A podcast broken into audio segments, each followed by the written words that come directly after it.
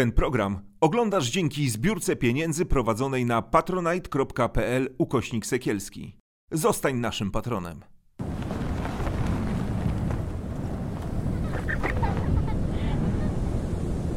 Dzień dobry albo dobry wieczór, nie wiem o której godzinie nas oglądacie. E, Bardzo mi miło gościć dzisiaj w, e, naszym studiu Sekielski Brothers e, księdza profesora Adama Świeżyńskiego, filozofa.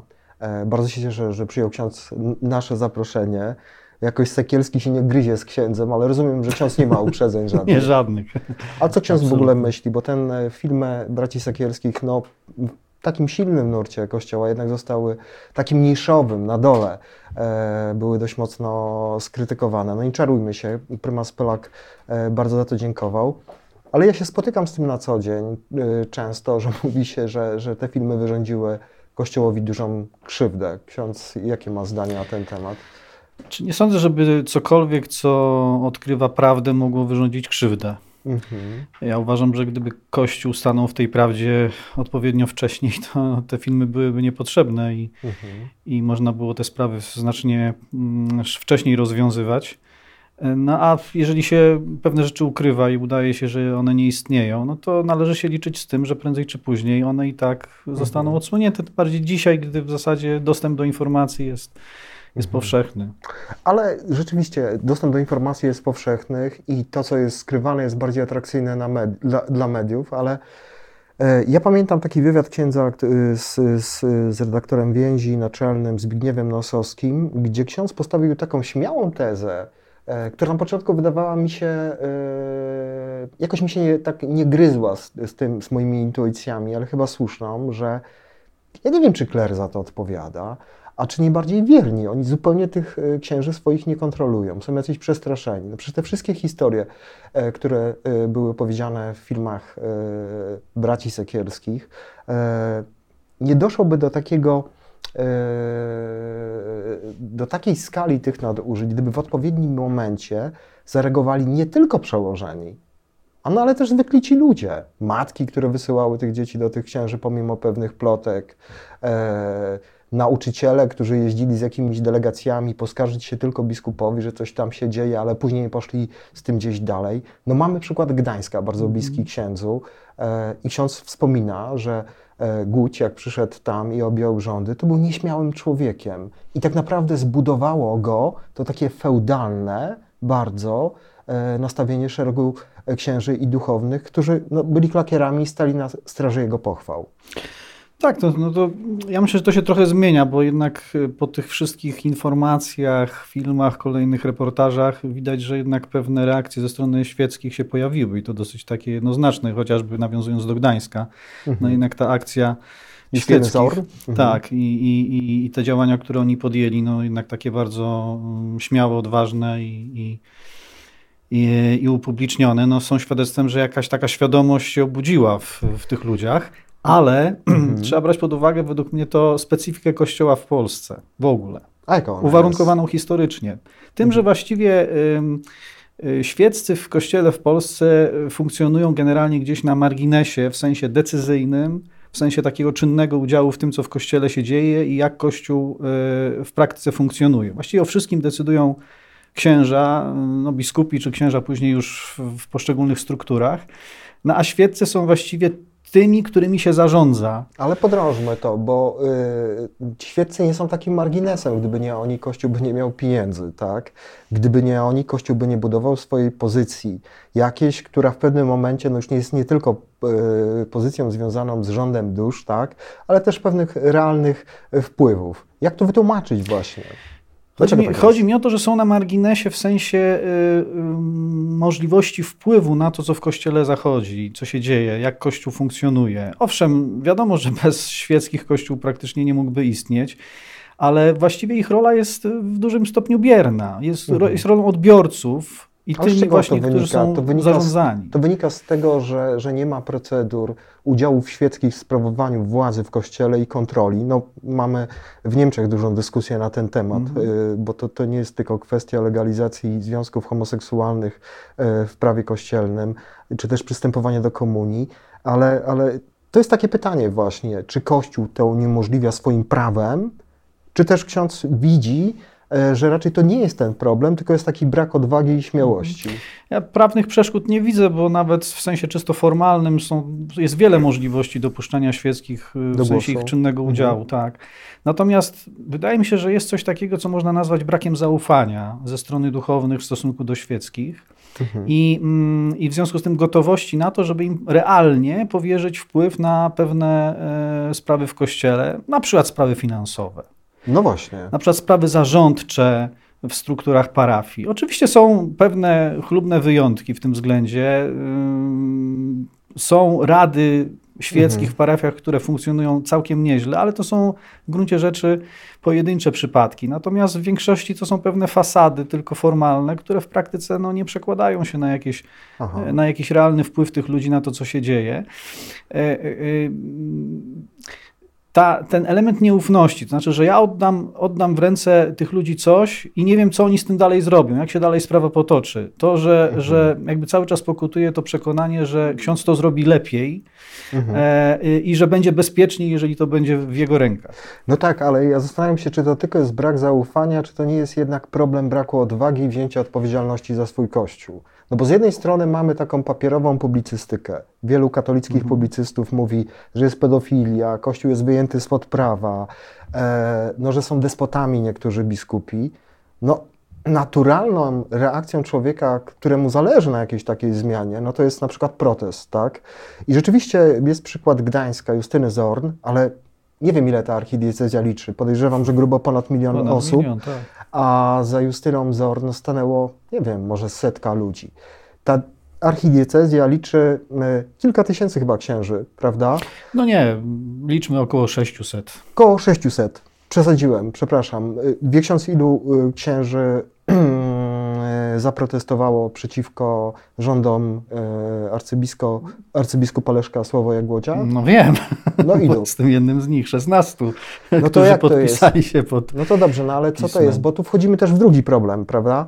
E, to jest tak, że oni są w tym kościele po prostu i to jest paradygmat władzy, on jest najważniejszy. Czy jest też paradygmat moralny, że w moim kościele że, takie się dzieją rzeczy, że Głódź handluje e, parafiami. No mówmy sobie o tym, no, co jest opisane dość publicystycznie, pu- w publicystyce, że to jest człowiek, który się gdzieś tam upija na przyjęciach. Ja milczę, nic nie mówię, bo, bo to jest ważniejsze niż ja- jakieś takie zdrowie, w cudzysłowie, e, moralne mojego kościoła.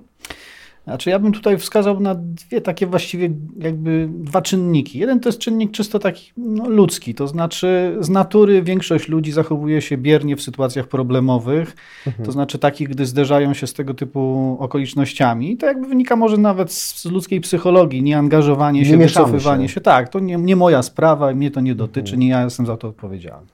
Natomiast na to się nakłada w tym przypadku, o którym mówimy, jeszcze czynnik środowiskowy, specyficzny dla środowiska kościelnego, księżowskiego, e, w którym jest e, przede wszystkim ta relacja e, podwładny, przełożony. Taka poddańcza, nie? W dużym stopniu tak. I ta nieumiejętność w tym momencie zareagowania, zwrócenia się do przełożonego no, w formie jednak zwrócenia mu uwagi na, na coś, co jest niewłaściwe, to, to nie, często nie działa, ponieważ pokutuje takie myślenie, e, że mogę się narazić, mogę mieć z tego powodu nieprzyjemności, mogę coś stracić, na czym mi zależy, albo nie zyskać czegoś, na czym mi zależy.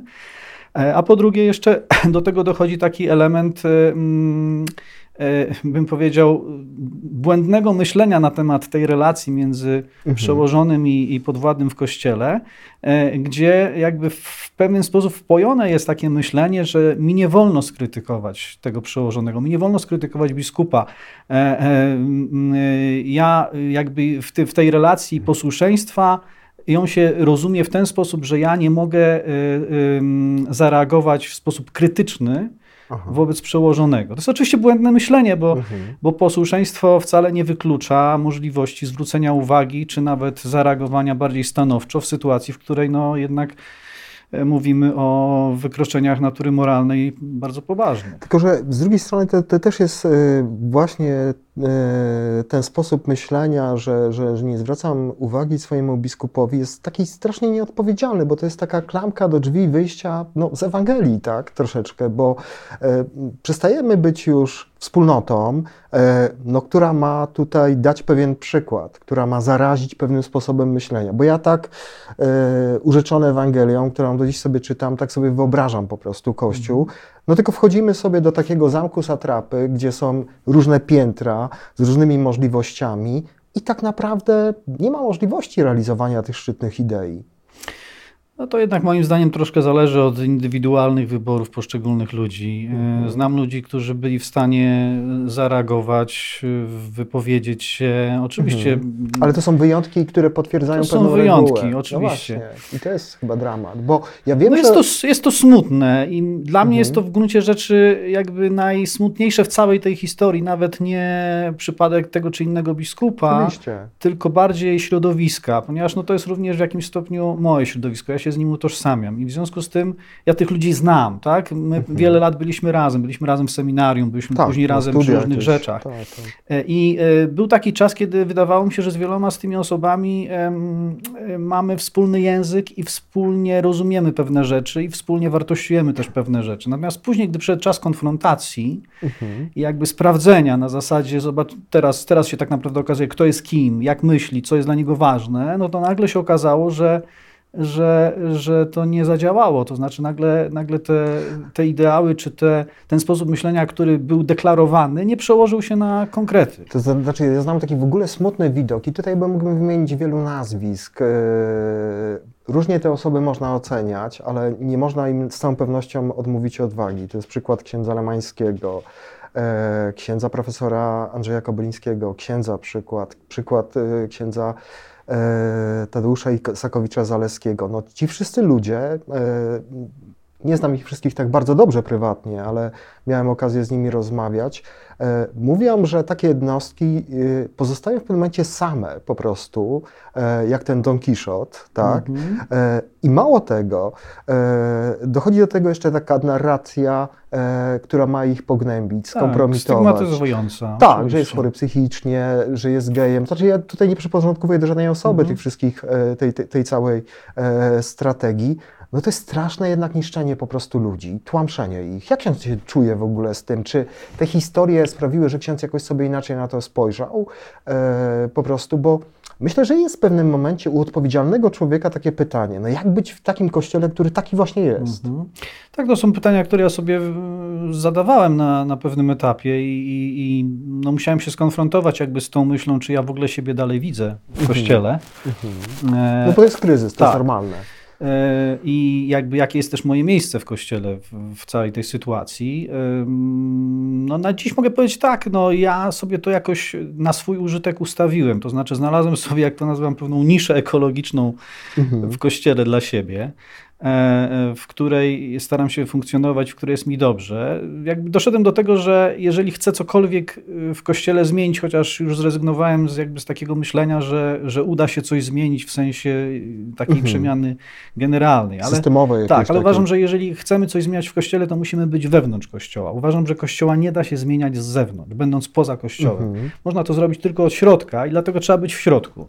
Mhm. E, co oczywiście no, jest czasami bardzo, bardzo trudne, ale, ale ostatecznie uznałem, że jednak dla mnie istotne w perspektywie Kościoła to jest nie to, że Kościół jest pewną instytucją, która ma swoje głębokie wady systemowe i one wychodzą raz po raz w różnych tego typu nawet skandalicznych sytuacjach. Tylko bardziej istotne jest to, co ja sobie nazywam pewną, pewnym wymiarem duchowym Kościoła. To znaczy całym tym dzie- dziedzictwem duchowym i, i całą tą perspektywą, która ostatecznie korzeniami sięga do Ewangelii, Mhm. e, a z której ja mogę czerpać y, poniekąd niezależnie od instytucji jako takiej, w sensie również y, tymi, tych mankamentów, które jej towarzyszą. A kto dla księdza według e, takiej, nie wiem, intuicji, takiego spojrzenia jest teraz bliżej Kościoła? Odwołam się do takiej figury, nie wiem, politycznej. Ona jest najbardziej bliska, jesteśmy bardzo rozpolitykowanym narodem. E, nie wiem, lewica, która upomina się o prawa mniejszości seksualnych, e, która e, jest otwarta i gościnna na emigrantach. czy raczej ta prawica? Ksiądz potrzebuje tego obrońcy, Kaczyński mówił, że, że, że po prostu Kościoła trzeba bronić. E, Jak to jest? Bo jestem ciekaw, no jest ksiądz takim, taką osobą, która powiedzmy sobie szczerze, nie pcha się do mediów, ale ja dużo czytam, e, co ksiądz mówi. E, jak to jest? Może sobie powiedzmy po prostu. Potrzebujecie takiej ochrony? Moja ocena jest taka, że jedna i druga strona w gruncie rzeczy traktuje Kościół instrumentalnie. Mhm. Co jest oczywiście no, typowe dla Polityków. polityki Mhm. i ja to z tego punktu widzenia jestem w stanie zrozumieć, tylko nie jestem w stanie zrozumieć, czemu Kościół myślę, że w, przedsta- w swoich przedstawicielach, w swojej hierarchii, e, zdając sobie z tego sprawę, pozwala na to, żeby się w ten sposób instrumentalnie traktować. E, Jeżeli liczy na jakieś e, chwilowe przynajmniej zyski, to myślę, że to jest bardzo krótkowzroczne i w gruncie rzeczy na, da- na, na dalszy w dalszej perspektywie po prostu nieopłacalny, bo to się odbije głęboką czkawką e, Aha. dla Kościoła. E, Dlatego, jeżeli Pan mnie pyta, kto jest bliżej, to powiem tak. Dla mnie e, wszyscy ci, którzy traktują Kościół instrumentalnie, są w gruncie rzeczy od Kościoła bardzo daleko. Mhm. A poruszył ksiądz bardzo ważną rzecz o, o, o tej krótkowzrocznej polityce. No bo tak, mamy nieubłagalne sondaże. To już jest Rubikon w tej chwili. Większość ludzi nie ufa Kościołowi niż ufa. Myślę, że tak jeszcze w Polsce nie było. E, to jest dość świeże badanie z listopada. Odejścia młodych. Jesteśmy rekordzistami na całym e, świecie. One może nie są sformalizowane w formie apostazji, ale takim zaprzestaniem po prostu praktyk religijnych. No, mniej ludzi w kościele, pandemia, wiadomo, to się wszystko e, nałożyło, a z drugiej strony mamy co jakiś czas występy arcybiskupa Jędraszewskiego, e, no, który, ja już nie łapię się, co on, z, czym on walczy, bo on walczy z gender, on walczy z ekologizmem, on walczy teraz ostatnio e, z tym protestem kobiet. Jest takie pytanie, czy leci z nami pilot? Czy jest ktoś po prostu, kto w tym kościele no, czyta to po prostu? Ja wiem, że kościół to nie jest margaryna, tak? Nie chodzi o to, żeby on się lepiej sprzedawał, ale czy jest ktoś, kto to czyta, po prostu obserwuje i mówi na przykład przy okazji spotkania konferencji episkopatu, słuchajcie panowie, jeśli chodzi o Marka, to trzeba go poprosić, żeby już tam po prostu może dał szansę młodych, może oni powiedzą jakąś fajną komilię. No czy ktoś w ogóle, bo ja mam wrażenie, że jest wręcz odwrotnie, że, że po prostu e, to tych hierarchów wspomnianych, ja bym mógł wymienić jeszcze e, e, arcybiskupa Dzięgę, ostatnio mieliśmy wypowiedź e, biskupa Długosza, który, który, który bardzo mocno pojechał e, po kobietach, że im to daje tylko takiego jakiegoś paliwa, no to jest kompletna rozbieżność. Czy, czy to jakaś, nie wiem, nie przydałoby się jakiegoś tak, trochę elementarnego piaru w tym wszystkim? No to prawda, że nawet na tym podstawowym poziomie z jednej strony te działania są e, często obliczone na to, żeby utrzymać pewien wizerunek Kościoła, a w gruncie rzeczy one są antywizerunkowe. Mhm. E, Ja bym powiedział w ten sposób, że ym, dla mnie najbardziej chyba bolesne i niebezpieczne dla Kościoła nie jest postawa wrogości wobec Kościoła, Mhm. bo w tej postawie sprzeciwu, czy nawet wrogości, mimo wszystko, że odzy- odzywa się jakieś takie, taka tęsknota za, Normalność. za normalnością, może wręcz za ideałem pewnym. Natomiast najgorsza jest obojętność. To znaczy sytuacja, w której ludzi przestaje Kościół interesować No i stają się niewrażliwi e, w tym znaczeniu, że ich już nie obchodzi tak naprawdę to, co w Kościele się dzieje, to, czym Kościół jest, co ma do zaproponowania.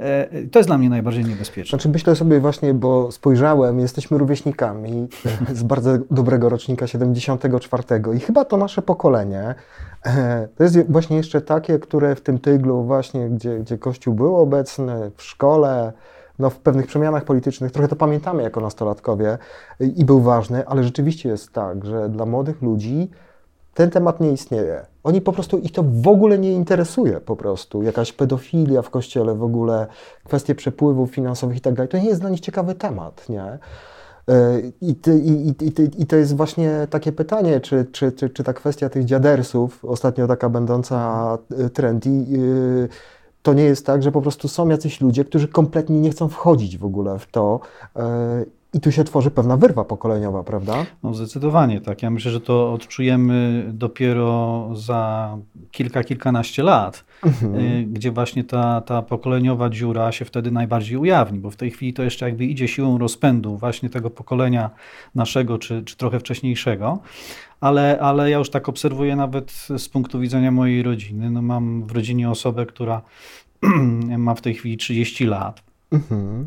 I e, jest osobą młodą, wchodzi w dorosłe życie i też e, obserwuję jej stosunek do kościoła, właśnie taki, bym powiedział, przede wszystkim obojętny. Mhm. I mam świadomość, że, że, że to jest ogromna rzesza ludzi młodych, którzy, mhm. których kościół przestał zupełnie interesować. Po pierwsze, dlatego, że może nigdy ich nie zainteresował tym, co, mhm. co, ma, co ma do powiedzenia, E, a na pewnym etapie, mm, tym ostatnim, jeszcze bardziej jakby ich zniechęcił do siebie mm, sytuacjami, które są, które są ujawnione, jakby jeszcze bardziej utwierdził ich w tym, że że Kościół jest po prostu dla nich zupełnie no, bezwartościowy. A może to jest tak, się tak zastanawiam i chyba, chociaż ubieram to w takie jakieś słowa dość, dość mocne, znaczy uważam, że Kościół został po prostu upasiony różnymi przywilejami. E, I ta, i ta figura, no, no, ten przykład e, arcybiskupa Głodzia, który tam przyszedł jakiś taki nieśmiały e, do Gdańska, z Warszawy zdaje się, on wtedy mm. przyjechał i nagle przywitał go Wielki Dwór, to też powoduje, że że, że właśnie no, trzeba trochę tych misek, tych przywilejów Kościołowi odstawić. Ratzinger w latach 60. mówił o takim swoim marzeniu chyba tego Kościoła, który jest taką ubogą grupą, małą, która traci dużo wpływów. On to mówił w, w, przy okazji Wesołych Świąt w którymś e, radiu i która się staje nagle po prostu autentyczna. E, nie, no ale taka wizja, to chyba jest optymistyczna wizja, to nas czeka, no bo A my idziemy tą to już się właściwie dzieje, można powiedzieć. No tak naprawdę Kościół traci wpływy, zwłaszcza te ludzkie wpływy, one są w gruncie rzeczy najważniejsze. No bo mhm. ostatecznie wszystkie inne są pochodną tego wpływu, który Kościół ma w społeczeństwie, w, wśród ludzi. Mhm. I, I, ewidentnie widać poprzez odpływ, e, mhm. zwłaszcza ludzi młodych, ale również innych e, z Kościoła, jakby nawet nieformalny, ale taki rzeczywisty odpływ, mhm. że to prędzej czy później musi zaskoczyć zaskutkować i na gruncie finansowym, mhm. i, i na, na gruncie ja myślę, organi organizacyjnym. Myślę, że stoimy no, przed sytuacją, w której y, no, czeka nas do pewnego stopnia scenariusz krajów zachodnich, mhm. gdzie nagle okaże się, że nie jesteśmy w stanie utrzymać parafii, mhm. nie jesteśmy w stanie utrzymać y, budynków kościelnych i tak dalej. Tak Zastanawia mnie taka rzecz, bo jednak y, to myślenie korporacyjne się jednak sprawdza myślę o takich modelowych korporacjach, które są nastawione na pewien efekt wizerunkowy, finansowy i tak dalej. Jeżeli jest kryzys, e, no to panowie po prostu mówią: Sorry, nie daliśmy rady, odchodzimy, trzeba tutaj jakieś po prostu zmiany.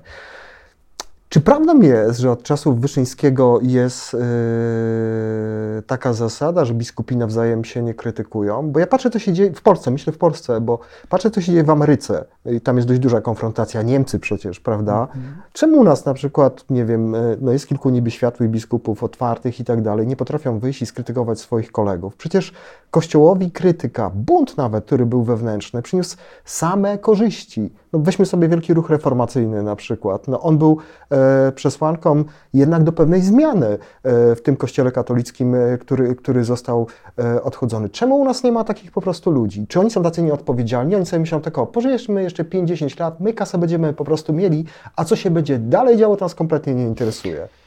No nie wiemy, że tej krytyki nie ma w środku, ona nie jest ujawniana. tak, tak, ona nie jest ujawniana i to, to prawda. Myślę, że tutaj jakby to, że ona nie jest ujawniana wynika właśnie z takiego przekonania, że na zewnątrz chcemy zachować pozór jedności mhm. i to, że jesteśmy monolitem w sensie myślenia i, i rozumienia rzeczywistości. To jest takie myślę, że trochę jednak fałszywe rozumienie jedności, bo moim zdaniem jedność nie polega na tym, że wszyscy myślimy tak samo i się na wszystko no, zgadzamy. Komuniści mówili w jedności siła. Tylko raczej na, na tym, że, że potrafimy się skonfrontować z innymi poglądami, a mimo to współdziałamy razem w, we no wspólnym tak, dobru. Ale to jest możliwe. I to jest możliwe. Natomiast no właśnie, na zewnątrz to nie jest ujawniane, natomiast ja myślę, że podskórnie te różnice, może nawet jakieś dyskusje mniej czy Buzują. bardziej owcze, one istnieją. Mhm. No dobrze, ale mi brakuje też takiego kościoła współcześnionego z taką ludzką twarzą. Yy, przypominam sobie te obrazki świąt. Nie wiem, czy ksiądz widział tą debatę dwóch hierarchów niemieckich w knajpie yy, w Hanowerze.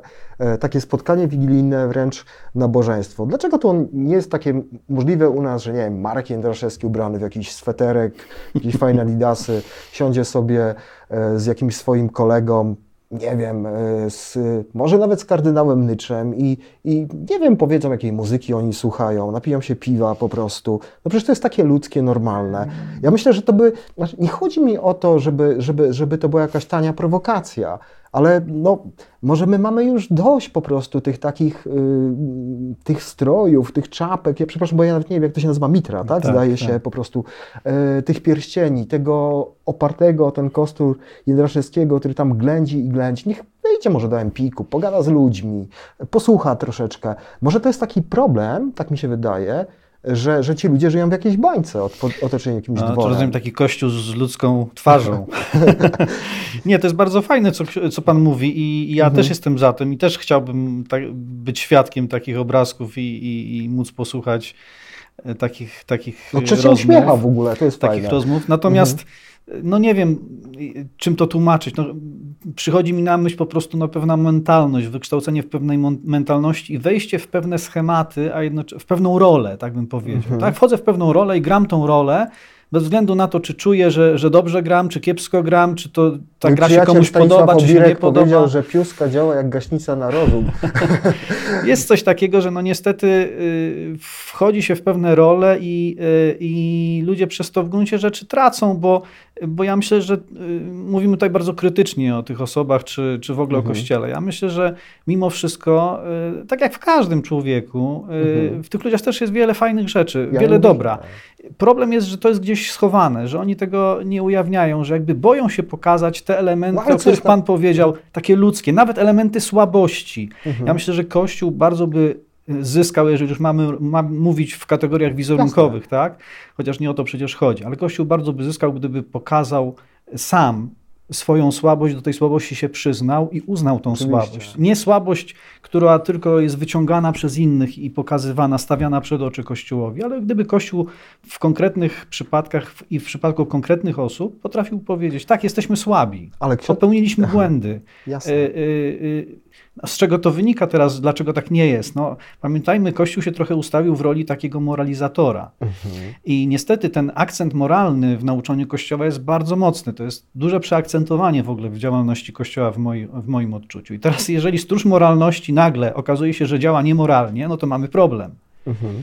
Więc y, siłą rzeczy, jeżeli mielibyśmy sami jako Kościół przyznawać się do słabości i przedstawiciele Kościoła mieliby to robić, to je- jednocześnie musieliby trochę spuścić z tonu, jeśli Mhm. chodzi o, ten, o tą warstwę moralnego nauczania. Ale ja uważam, że to wyszłoby y, tylko i wyłącznie z pożytkiem dla Kościoła i dla ludzi w ogóle. No, ale trochę mnie ksiądz prowokował, bo ksiądz mówił, że w tych ludziach wymieniliśmy sobie tutaj e, nazwiska pewnych hierarchów, ale myślę, że jednego mogę spytać, jest wiele fajnych rzeczy. Ksiądz no, poznał osobiście arcybiskupa Głodzia. Coś fajnego o nim e, ksiądz by mógł powiedzieć, bo to myślę, że będzie ciekawe, no bo rzeczywiście No nie miałem okazji z nim jakoś współpracować tak bezpośrednio przez dłuższy czas, ale no z takich cech charakterologicznych to niewątpliwie pod względem organizacyjnym sprawny jest, jest bardzo. sprawny. I to zresztą wykazał się tym, i, i gdy był w ordynariacie polowym biskupem. No i, też był dług wielki w, tak. arcy, Więc, więc no chociażby ten element, to znaczy to jest ważne, no, żeby ktoś, kto zarządza, był sprawny, y, Finansowo zarówno jeśli też, chodzi tak. o podejmowanie decyzji, jak i o Mhm. taką umiejętność no, organizowania pewnych rzeczy. Mhm. No To, dobrze. to niewątpliwie. Jeszcze takie pytanie na koniec, bo y, lubimy sobie filozofować, lubimy krytykować, a takie bardzo konkretne pytanie. Jakby ksiądz miał być tak przez miesiąc papieżem, powiedzmy sobie, co by ksiądz tak zrobił? Co księdza tak radzi, razi i ksiądz sobie myśli, to bym zmienił w kościele po prostu natychmiast. No to miesiąc to za mało, to jednak bym parę lat musiało być. No Ale to, mówiąc, mówiąc serio, no znaczy ile by ten generalnie, pontyfikat miałby generalnie jeśli już mamy mówić w konwencji koncertu życzeń pod adresem Trochę Kościoła, oczywiście żartobliwie i marzeń. Mhm. Ja powiem tak, znaczy Kościół według mnie powinien wrócić do swojej zasadniczej, głównej roli, którą jest, e, em, no mówię, mówimy hasło ogłoszenie Ewangelii, ale, ale ja bym tu powiedział coś więcej, jakby wprowadzanie ludzi w pewne doświadczenie duchowe związane z relacją z Bogiem. To znowu jest Mhm. bardzo ogólne, to się musi przełożyć później na pewne konkrety, ale, ale moim zdaniem mamy do czynienia z pewnym odejściem od tego elementu, który Mhm. jest zasadniczą misją Kościoła. Czyli krótko mówiąc, Kościół musi wrócić do tego, co jest jego tożsamością, co jest jego głównym zadaniem. Zawsze jest tak w życiu każdego człowieka, że jeśli odchodzi od swojej zasadniczej powinności, to, no, to gdzieś się pogubi i to będzie miało pewne określone skutki. W przypadku Kościoła jest dokładnie tak samo. Mi brakuje takiego bardzo jasno e, sprecyzowanego i konsekwentnego trzymania się swojej własnej misji, swojego własnego zadania, nie wychodzenia w świat polityki, nie wychodzenia za bardzo też w świat moralności, takiej moralności rozumianej, którą chcemy narzucić ogółowi na przykład, tylko e, pozytywnego trzymania się swojej roli w znaczeniu e, e, wprowadzania ludzi, tych, którzy oczywiście są tym zainteresowani i, i, i których to pociąga, w rzeczywistość duchową relacji, relacji z Bogiem. To jest właściwie główne zadanie Kościoła. I, No i też potrzeba i, i tego się powinien Kościół trzymać, więc jeśli, jeśli rzeczywiście miałbym na to bezpośredni jakiś wpływ, to, to myślałbym o działaniach, które by właśnie temu miały w praktyce służyć. Mhm, Fajnie. Na koniec chciałbym pokazać książkę, którą przyniósł ksiądz. Myślałem, że ksiądz przyniesie jakąś powieść obyczajową, że sprowokuje nas trochę, bo wiem, że ksiądz y, Marka Knopfera, tak, słucha, daje stres No, z starych tak, tak, czasów. zdarza jeszcze. mi się. Zdarza się. Ale zostało coś trochę tego, na przykład jakieś książki takie świeckie, niekoniecznie E, związane... tak, oczywiście. No, moją, moją ulubioną powieścią jest na przykład paragraf 22. O, to Regularnie do niej wracam, bo, bo ona jest ponadczasowa i niestety, jak się okazuje, opisuje pewną rzeczywistość, z którą mamy do czynienia. Nie mamy generała, mamy prezesa generalnie. A przyniósł ksiądz y, no, takie dzieło ambitne i które może troszeczkę są, żni- są żniste, tak jak może mm, tytuł przestrasz, przestraszyć. Monaster świętego apostoła ewangelisty, Jana, teologa i tak dalej. Co to w zasadzie jest? Y, To jest jeden z tomików e, nauczania takiego greckiego prawosławnego mnicha dwudziestowiecznego, zmarł w 1994 roku. Em, e, Proste nauczanie, naprawdę. Są jego dialogi, rozmowy y, głównie z, z zakonnicami też y, prawosławnymi, którymi się opiekował. E, ale to są bardzo uniwersalne rzeczy. To znaczy pytania bardzo ludzkie, dotyczące w tym wypadku modlitwy i, i- Mhm. różnych doświadczeń związanych z modlitwą, problemów, kwestii takich bardzo szczegółowych, gdzie on daje bardzo proste, a zarazem trafne rozwiązania. Stąd ja myślę, że ta książka jest uniwersalna i nie waham się ją polecić no, zwykłemu człowiekowi, bo myślę, że ktoś, kto jest modlitwą zainteresowany, prędzej czy później natrafi na te sytuacje, o których tu jest mowa i będzie sobie stawiał pewne pytania, z którymi odnajdzie się właśnie w treści tych pytań, które tutaj pojawiają się, no a być może te odpowiedzi, których ten mnich udziela, jak powiedziałem, bardzo proste, nie jakieś głęboko teologiczne i rozbudowane, tylko bardzo takie też e, realistyczne, związane z, z życiem ludzkim, no mogą się okazać e, bardzo pomocne. Fajnie. Dziękujemy bardzo, że ksiądz do nas tutaj przyszedł i nas odwiedził. Dziękuję bardzo.